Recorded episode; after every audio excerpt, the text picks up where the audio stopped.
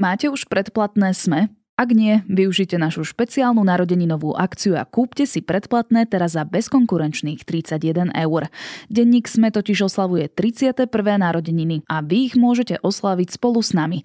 Kúpou predplatného podporíte vznik nášho obsahu, článkov, komentárov, videí aj podcastov. Kliknite na link sme.sk lomka narodeniny a získajte najvýhodnejšie predplatné v roku. Ďakujeme.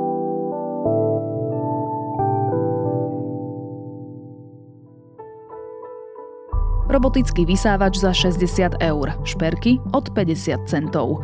Čínska nákupná aplikácia Temu zaplavila internet svojou reklamou a získava popularitu u čoraz viac ľudí aj na Slovensku. Je však bezpečné si ju stiahovať do mobilu a nie je to celé podvod? Aj o tom sa budeme rozprávať v dnešnej epizóde. Je pondelok, 15. januára, meniny má Dobroslav. Bude oblačno až zamračené, na severe miestami sneženie, 1 až 6 stupňov. Vítajte pri Dobrom ráne, v dennom podcaste Deníka sme s Janou Maťkovou.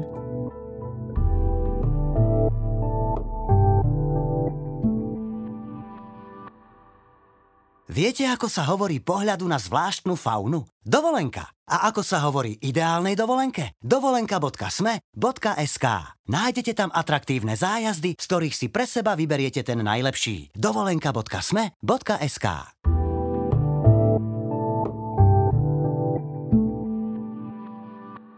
A teraz už krátky prehľad správ. Dopravnú nehodu Andreja Danka prešetrí aj prokuratúra. Šéfovi SNS hrozí polročný trest. Mohol totiž spáchať prečin poškodzovania a ohrozovania prevádzky všeobecne prospešného zariadenia, a to z nedbanlivosti. Opozícia ho vyzýva na odchod z funkcie podpredsedu parlamentu.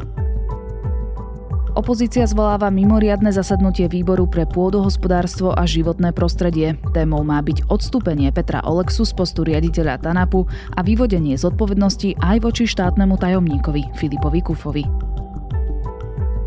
Výmenou riaditeľa Univerzitnej nemocnice Martin chce ministerka Zuzana Dolinková docieliť urýchlenie výstavby očakávanej nemocnice. Odvolaný Ivan Kocan tvrdí, že tento krok projektu uškodí. Svoj koniec vníma ako politické rozhodnutie. Ľudské práva sú potláčané a ohrozované po celom svete.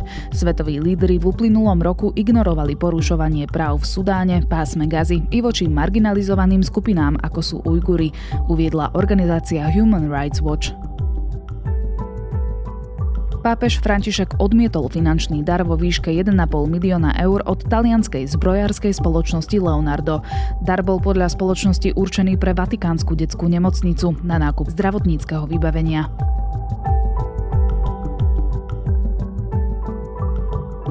Viac aktuálnych správ nájdete na Sme.sk alebo v mobilnej aplikácii Denníka Sme.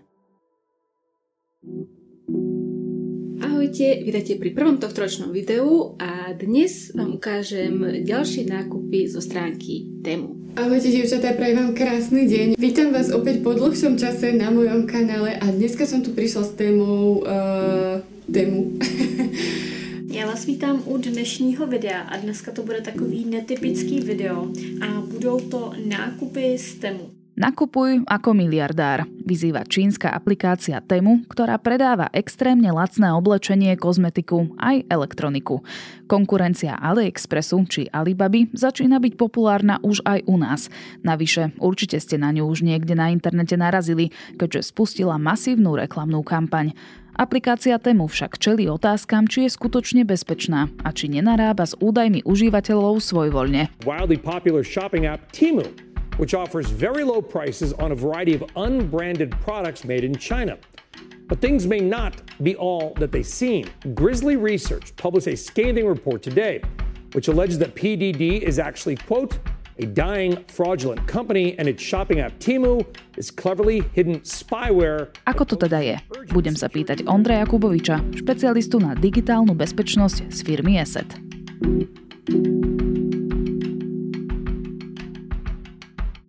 Ondrej, ty si prišiel už do kontaktu s aplikáciou Temu? E, tiež je tvoj internet zaplavený reklamami na ňu?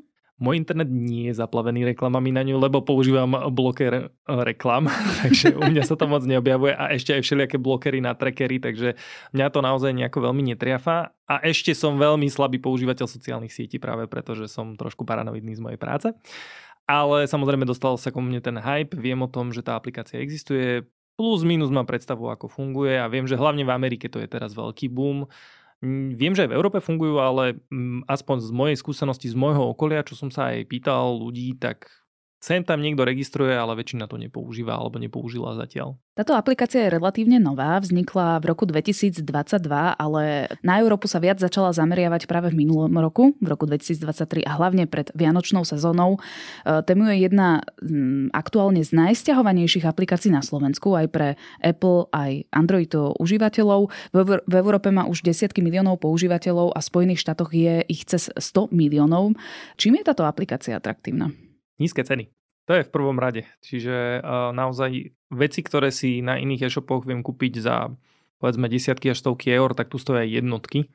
A dokonca je tam zadarmo doručenie, teda shipping, a ten je medzinárodný, čiže oni to vozia z čínskych tovární priamo zákazníkovi a nestojí to vlastne toho zákazníka nič, čo v danej chvíli pri tej inflácii aj pri tom, že veľa ľudí cíti na svojich výplatách, že teraz má menej peňazí, tak každé ušetrené euro môže byť zaujímavé. Čiže podľa mňa toto je ten hlavný moment, prečo je to atraktívne pre ľudí v danej chvíli. Druhá vec je, že je, má to silnú reklamu, ako hovoríš. Ja, ja to teda nevidím u seba, ale minimálne z toho, čo sa píše po rôznych weboch, tak eh, je to naozaj, že veľmi silno tlačia a dokonca aj v tých marketoch majú zaplatené stovky kľúčových slov, ktoré sa viažu k tej značke, čiže tým pádom oni veľmi vysoko vyskakujú aj pri tom vyhľadávaní teda je to taká nová aplikácia podobná Šínu, na ktorej si môžete celkom pekne a lacno nakúpiť, takže a aj ku mne sa to dostalo a ja ako novoregistrovaný zákazník som mala úplne že brutálnu zľavu na prvý nákup, to je 90%, takže ma tie položky, ktoré tu teraz uvidíme, eh, vyšli naozaj na doslova pár centov Ceny tých produktov sú naozaj smiešne nízke. Ja som si napríklad vyhľadala smart hodinky za 20 eur, spoločenské šaty som našla už od 7 eur, alebo bezdrôtové sluchadlá za 5 eur. Vieme si vysvetliť, že ako je možné, že tie ceny sú také nízke? Je tam viacero dôvodov. Napríklad pre Ameriku tam je veľmi silný dôvod, že oni napríklad obchádzajú clá.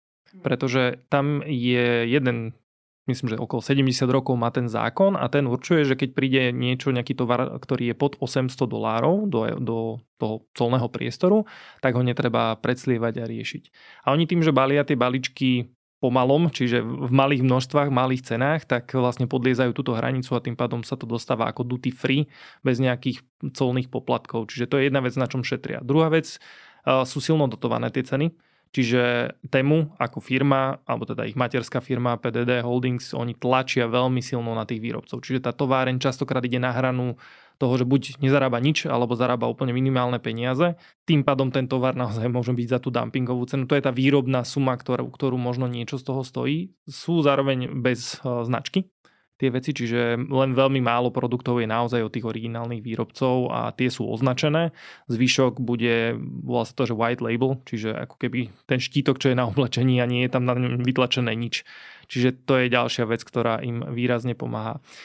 Či sa im to oplatí je druhá otázka. Uh, Wired, čo je populárny technologický časopis v Amerike, tak oni vyrátali, že na tom strácajú okolo pol miliardy až miliardu ročne. Čiže toľko ich stojí to dotovať a to je, že cca 30 dolárov na balík. Nie je to náhodou ich biznis model, že prvé roky budú v strate, ale potom postupne budú navyšovať tie ceny a samozrejme tí zákazníci budú zvyknutí tam nakupovať, takže sa im to vráti. Je to ich model. Druhá vec je, že ako náhle začnú tie, tie ceny dvíhať, tak je otázka, či sa im podarí udržať si tú popularitu, lebo keď to teraz je zaujímavé práve tými cenami a zrazu tie ceny poskočia už čo i len na o 50% vyššie, tak zrazu to začne byť v konkurencii povedzme Amazonu, AliExpressu alebo iných ďalších podobných značiek, ktoré robia vo veľkom.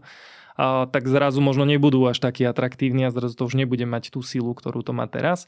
A v Amerike sa zároveň debatuje a myslím, že to má podporu v obidvoch komorách kongresu, že by sa zmenil aj ten zákon, ktorí vlastne podliezajú to duty free. Hej, že by sa tam mala znížiť tá suma na možno aj 10 dolárov. To, není to dohodnuté samozrejme to číslo, ale toto je niečo, čo od nich vyžadujú možno ich e, predajcovia na vlastnom trhu.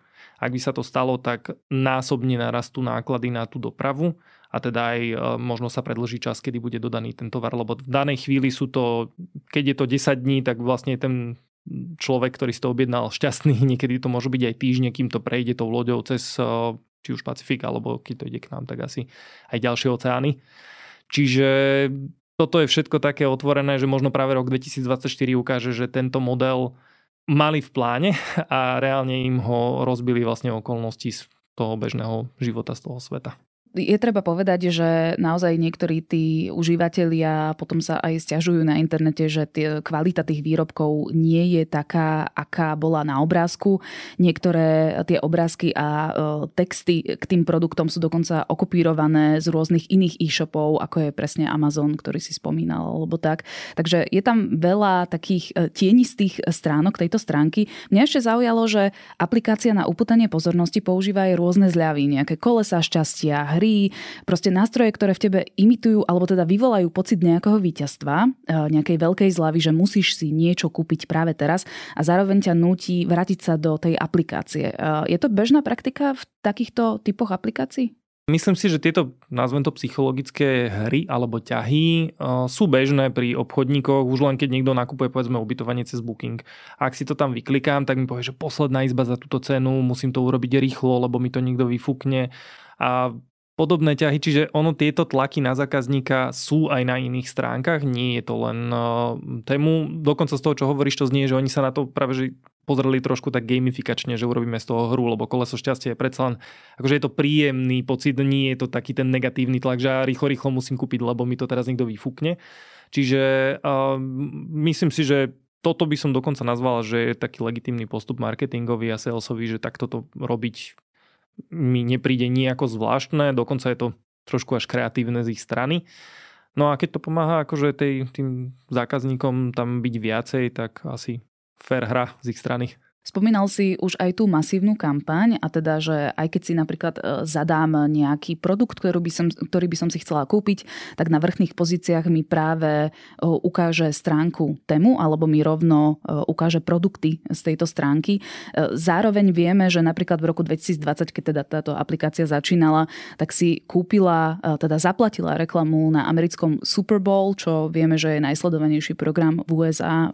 Takže naozaj akože investovali veľké veľké prostriedky do marketingu, zároveň majú hrozne veľa spoluprác s influencermi, ktorí ukazujú na e, videách, že čo všetko si kúpili a čo všetko si môžu iní zákazníci kúpiť e, cez túto e, aplikáciu. Je teda asi od tému evidentný záujem, že chce byť globálnym hráčom. Uh, otázka, či globálnym alebo americkým, ale práve to. Uh, oni totižto na čínskom trhu stoja proti obrovským podobným firmám, ktoré tam fungujú, veď ten AliExpress a vlastne aj ďalšie takéto markety. Alibaba má proste rozbehané na tom čínskom trhu naozaj vo veľkom a konkurovať si s nimi v cenách a ešte presne takýchto akože dumpingových je skoro až nemožné, čiže na tom ten čínsky trh je saturovaný. Tam je to naozaj naplnené, tam sú iní hráči, ktorí už majú zabraté pozície, oni sa do toho preboxovali ešte znížením cien, lenže tam naozaj nezarobia. A preto je pre nich ten americký trh keby cesta von, ako, ako získať nejakú silnú pozíciu, nejaký zaujímavý trh, kde môžu predávať naozaj za veľké objemy. Lenže aj tam je konkurencia a presne keď si to porovnáme povedzme s Amazonom, ktorý vie dodávať overnight, čiže na ďalší deň to mám pri svojich dverách a to je tam naozaj akože super, super rýchla služba, že v porovnaní s tým ani Európa nemá podobne rýchle služby, tak uh, myslím si, že budú mať problém napríklad aj na tejto úrovni. No a teda je, je to asi pre nich existenčná záležitosť, aj preto tak tlačia s tými reklamami, preto tak sa snažia do toho naliať teraz veľa rýchlo peňazí, kým možno, že aj majú prístup k tomu kapitálu a keď sa im podarí za tie roky vybudovať si silnú základňu, tak potom môžu s ňou pracovať, môžu sa snažiť tam vybudovať naozaj že väčší odber, väčšie sumy, zaujímavejšiu klientelu, ktorá bude mať viac peňazí a bude ich viacej chcieť míňať. Možno sa im podarí získať nejakých ďalších veľkých výrobcov. Momentálne myslím, že nechcem trepať, ale myslím, že Lenovo je jeden z tých overených, ktorý predáva tam. Tak uh, toto je určite niečo, čo keď sa im podarí, tak môžu nájsť aj uh, zaujímavejšiu cieľovku a začať zarábať možno väčšie peniaze. Specifically, Grizzly alleges that Timu operates at a loss in part so it can collect all kinds of personal information on you and then turn around and sell that data to third parties. Now, many companies, of course, do that. But Grizzly believes that Timu might attract increased regulatory scrutiny given its ties to China. Ako je na tom aplikácia tému v rovine bezpečnosti? To je dobrá otázka. Uh, takto, uh, také tie na prvý pohľad veci, v Láni koncom roka vyšli texty, ktoré ukazovali na to, že nemajú dvojfaktorové overenie. Pri platbe kartou myslíš, Uh, nie, to bolo dokonca, že pri tvorbe toho účtu uh-huh. si človek nevie vytvoriť dvojfaktorové overenie. To je veľké no-no, keď sa bavíme o bezpečnosti. V dnešnej dobe heslo a prihlasovacie meno je absolútne nedostatočné pre bezpečnosť, zabezpečenie nejakého účtu, v ktorom sú súkromné údaje, v ktorom sú číslo, číslo bankovej karty a podobné a možno aj moje nejaké osobné údaje ako adresa. Čiže toto bol veľký problém. Zároveň ako náhle vyšli tie články, tak veľmi rýchlo updateli všetky svoje nastavenia a teraz už poskytujú tú dvojfaktorovú, to dvojfaktorové overenie. Čo sa týka platobného styku a teda nejakého, nejakej formy, ako platiť, tie vyzerajú štandardne. Tam naozaj aj ten platobný formulár vypýta si normálne číslo kreditnej karty, príde 3D Secure overenie, ktoré je proste štandardné pre, náš, pre Európu, pre náš trh. Keď chcem, môžem platiť dokonca cez Apple Pay, Čiže toto je vec, ktorú napríklad niektoré iné tie čínske konkurencie nemajú. Mm. A tam sa to overuje dokonca biometriou mojou, keďže to musím urobiť na svojom telefóne. Čiže tam tá platobná stránka je celkom fajn a keď sme pozerali my tú aplikáciu vo všeobecnosti, objavujú sa obvinenia, že by mohlo ísť o spyware. Že by to mohol byť nejaký škodlivý kód, ktorý vás chce sledovať, ktorý chce zistiť všetko, čo máte v telefóne, aké sociálne siete používam, povedzme nejaké moje fotky, dostať naozaj široké, široké prístupy a čo najviac informácií, napríklad aj prístup k mojej biometrii. To nie je štandardné, ale pri tému sa nič také neukazuje, aspoň zatiaľ. Prečo sú tam tie obavy, je, že tému má sesterskú aplikáciu, tá sa volá Pinduoduo a tu vyrába tá istá firma. Vyrába to ten istý developerský tým, alebo minimálne sú tam nejaké veľké prekryvy. A pri Pinduoduo je to určené pre čínsky trh, a ten bol dokonca stiahnutý z Google Play práve preto, že nie na Google Play sa prejavili tieto škodlivé veci, ale verzie, ktoré boli mimo tých marketov bežných, tak tam sa to ukazovalo ako problém, takže Google to pre istotu stiahol a teda povedal, že si preverí bezpečnosť a situáciu pri tejto aplikácii. Ale zatiaľ teda nemáme žiadne znaky, že by tému aplikácia mala podobný spyware ako malo Pinduoduo. Vyzerá, že tam tie súčasti, ktoré sledovali a dokonca do, dokázali si vynútiť vyššie právomoci, ako ten používateľ odsúhlasil, takže to pri tému zatiaľ nie je. Aj ten e, objem právomoci, ktoré si to vypýtalo pri inštalácii, bol úplne inde. Pri, myslím, že Pinduoduo bolo cez 80 rôznych vecí, čo si to vyžadoval vrátane tej biometrie, čo je vec, ktorá má ostať iba v mojom telefóne alebo iba v mojom zariadení, nikdy nie, neposielať preč. A tému to malo, myslím, že niekde okolo 20, takže naozaj akože násobne, násobne menej toho pýtajú. Zároveň je to potom otázka, je to čínska aplikácia, čiže či chcem s tou čínskou aplikáciou zdieľať takéto informácie, to už je asi na každom používateľovi, že či sa s tým cíti komfortný alebo nie. Vieme povedať aj konkrétne, že aké údaje e, zbiera aplikácia o konkrétnom užívateľovi? Oni niečo píšu aj na svojej stránke, to som si dokonca pre istotu vyznačil, aby som, aby som si nevymýšľal. Takže uh, tam, čo oni tvrdia, je, že sú to informácie, ktoré im človek dáva, Napríklad meno, adresa, platobné informácie, to je samozrejme, že toto sú veci, ktoré oni potrebujú do mňa dostať, aby som si vôbec niečo mohol kúpiť. A potom sú to nejaké automatické informácie, ktoré e, sa pozbierajú pri tom, keď človek chodí po tej stránke, je tam nejaké, že pre, e, história prehliadača. To je vec, ktorú si podľa mňa sledujú aj iné podobné markety, čiže nie je to neobvyklé. Aj nákupná história Zase oni chcú vedieť, čo som si kúpil v minulosti, aby vedeli odhadnúť, čo si chcem kúpiť do budúcna. A zároveň majú informácie z tretich strán. Dneska milión stránok na webe si zbiera o mne informácie, balíkujú to, robia z toho big data a to sa potom predáva. Ak sa niečo podarí tému stotožniť so mnou a vedia, že toto je moje nákupné alebo online správanie, môžu to pridať do môjho profilu, aby ešte zefektívnili tie obchodné nástroje na mne a mali tým pádom lepší dosah, že kúpim viacej vecí, nájdem si viacej toho, čo chcem. Čiže vlastne toto sú veci, ktoré oni oficiálne priznávajú, že používajú. Opäť sú tu nejaké podozrenia alebo obavy, že sa snažia dostať k oveľa väčšiemu objemu dát, ale zase vyzerá, že to je skôr spojené s tým Pinduoduo a obávami, že náhodou tie funkcie, ktoré mala táto aplikácia, tá čínska verzia, že by mohli byť niekde aj v tej globálnej, ale vyslovene potvrdené to nie je, je veľký súdny spor rozbehnutý v Spojených štátoch, ktorý by toto mohol objasniť, ale v danej chvíli nevieme, či je to tak alebo nie.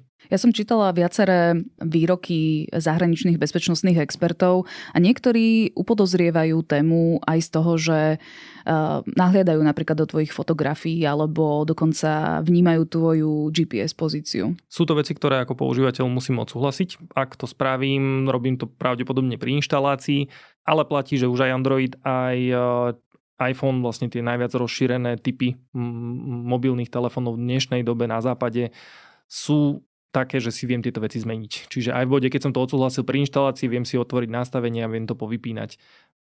pri Pinduoduo len dodám, to je ako keby tá čínska verzia, on sa zameriaval na hlavne lacné čínske verzie Androidových telefónov, a tam tieto možnosti nielen, že nie sú, ono bolo dokonca ťažké odinštalovať to Pinduoduo, že aby som sa ho zbavil úplne všetkých reziduí toho kódu, ktorý tam on pomenil a čo si tam on natlačil, normálne bol treba factory reset. To mm-hmm. v prípade tému nič také zatiaľ akože sa neukazuje. Čiže reštartovať celý mobil. Ale do factory settings, čiže na úroveň toho, čo som dostal, keď som si kúpil ten telefón na novo a vymazať všetky, všetok obsah, ktorý som tam mal. Čiže to je v podstate najradikálnejšia vec, čo sa s tým telefónom dá urobiť. But I'm particularly concerned about TikTok's connections to the Ch- Chinese Communist Party, which repeatedly, repeatedly spies on American citizens. It was reported last year that uh, China-based employees of uh, ByteDance have repeatedly accessed non-public data about users in the O tému hovoríme ako o čínskej aplikácii a vieme teda, že sa často rozprávame o aplikáciách z Číny, ktoré majú podozrenie na nejaké bezpečnostné rizika. Napríklad sme sa rozprávali aj o sociálnej sieti TikTok. Tu boli hlavné podozrenia, že odovzdáva dáta užívateľov čínskym orgánom. Je toto podozrenie reálne aj pri aplikácii tému? Povedzme to takto. Existujú, keď chcem ako aplikácia fungovať, povedzme v Číne, tak musím spolupracovať s, tou, s tým vládnym režimom. Jednoducho nie je iná cesta. To isté platí v Rusku. Ak chcem tam robiť biznis, musím splňať niektoré veci, ktoré odo mňa vyžaduje ruská vláda. Príčine, aký veľký je ten zásah toho, že ka- koľko dát si vedia pozrieť z tých firemných, je to nie je úplne jasné pre nás, pretože nemáme ako to overovať, ale viackrát sa objavili informácie, že normálne čínsky cenzory sedia v daných firmách a pozerajú si ten obsah, nie pre TikTok. Bavíme sa o čínskej verzii tejto aplikácie. Pre tie svetové, oni sa vždy snažia Číňania vyrobiť keby globálnu verziu tej aplikácie, ktorá má mať úplne inak nastavený celý ten režim, celý ten setup, aj toho, kde sa tie dáta skladujú a čo sa s nimi robí. Napríklad aj pri tému, tak tam je sídlo tej firmy je v Bostone oficiálne a pre Európu je v Írsku. Čiže oni sa naozaj snažia akože urobiť to, si takú tú, že dobrú tvár na vonok a byť naozaj usídlený v tých lokalitách, kde pôsobia. Zároveň ale nie, nie je toto garanciou, že nejaká časť tých informácií potom neodteká alebo netečie povedzme iba cez nejaké čínske servery, pretože dáva zmysel, keď má tá firma nakúpené obrovské datacentra v Číne, ktoré dokážu spracovať obrovský objem dát, tak asi nebudú kupovať ďalšie kapacity datacentra povedzme niekde v Európe alebo v Amerike už len kvôli tomu, aby si to tadiaľ prelievali. Čiže môže byť, že nejaké veci tečú cez tie čínske, čínske servery alebo cez nejaký čínsky filter to nazvem, ktorý si odtiaľ pozbiera dáta. Čiže to riziko tam je, či je naozajstné, či tam naozaj niečo takéto prebieha. My nevieme povedať, my nevidíme do toho, ako má nastavenú tú infraštruktúru vnútorne tému alebo TikTok alebo kdokoľvek. A práve tie obavy a tie podozrenia vedú k tomu, že ich zakaz- že TikTok je napríklad zakázaný vo, vla- vo vládnych zariadeniach vo veľa krajinách, či už je to Kanada, Spojené štáty, alebo teda aj niektoré európske štáty, ktoré to už zakázali. Zároveň si ale zatiaľ nikto nedovolil povedať, že je to zakázaná aplikácia na trhu. Stále to je iba keby pre určité sektory, nazvem to tak. Po tom všetkom, čo sme si tu povedali, ty by si si nainštaloval aplikáciu tému do svojho mobilu? Ja ale asi nie som dobrá vzorka. ja si naozaj že sa snažím neinštalovať si veľmi veľa aplikácií, už len preto, že každá jedna aplikácia mi predstavuje nové riziko, novú, nové možno zraniteľnosti, ktoré sa môžu objaviť a dajú sa zneužívať.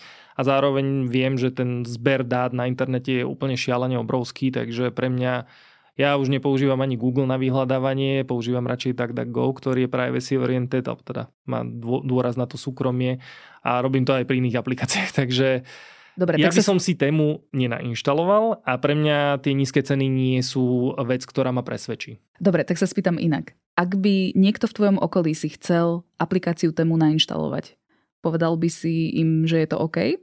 Povedal by som, že nech radšej používajú jednorazové karty. To znamená, že ak by tam aj došlo k nejakým únikom, pretože nevieme, akú dobrú bezpečnosť oni majú interne tých zozbieraných dát.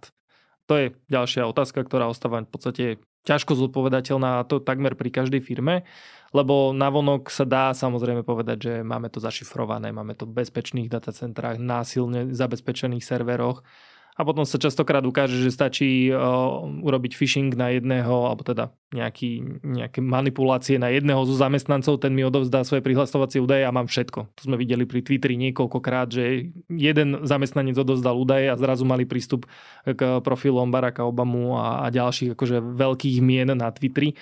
Takže či takáto vec nehrozí aj pri tých čínskych stránkach a pri tých čínskych akože službách, nevieme je to ťažké povedať. Ja by som preto bol veľmi opatrný a akože tá jednorázová karta je podľa mňa niečo, čo poskytuje už dneska aj veľa našich bank. Aj keď nemám tú banku, tak sú rôzne iné služby, typu, ne, nebudem to tu menovať, ale rôzne fintechy, také akože moderné službičky, ktoré toto robia za pár eur. Čiže myslím si, že sa to oplatí robiť takto keby bezpečne. A ešte inak sa spýtam, ak už niekto má aplikáciu tému nainštalovanú, Odporúčil by si ju odinštalovať? Spýtal by som sa, či ten človek si nevšimol nejaké podozrivé veci, minimálne čo sa týka transakcií, lebo toto je jeden, jedno z obvinení, ktoré padlo v Spojených štátoch, že keď niekto nakupoval cez tému, tak následne videl nejaké podozrivé pohyby na svojom účte.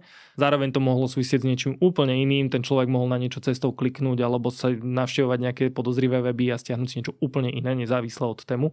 Keď nie, tak vravím, akorát by som sa spýtal, že ako k tomu pristupuje, že aké veci odtiaľ nakupuje a že či, či využíva tú jednorazovú kartu. Čiže nebolo by to odo mňa, že hard no, že teraz poviem, že okamžite odinštalovať ak by bola alternatíva, tak ja by som išiel radšej po alternatíve, ktorú máme overenú, či už by to bol ten Amazon, alebo však v Európe máme kopec veľkých e-shopov, ktoré myslím si, že nemajú zlé ceny, majú častokrát akcie a áno, nedostanem to za, za 5 korún.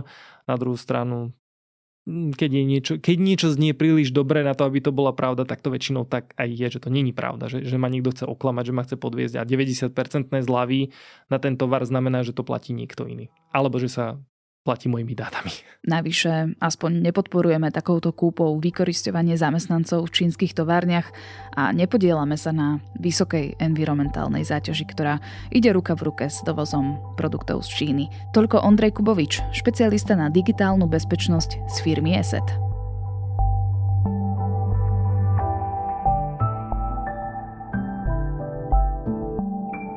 Ak hľadáte niečo príjemné na pozeranie, pustite si seriál Julia o reálnej Julie Child, americkej kuchárke, ktorá v 60. rokoch v USA spropagovala francúzsku kuchyňu aj prostredníctvom svojej vlastnej televíznej show. Je to neskutočne milý seriál o láske k jedlu, vareniu, ale aj o živote a pôžitku ako takom. Nájdete ho na HBO Max. Na dnes je to všetko. Počúvali ste Dobré ráno, denný podcast denníka ZME s Janou Maťkovou. Do počutia opäť zajtra.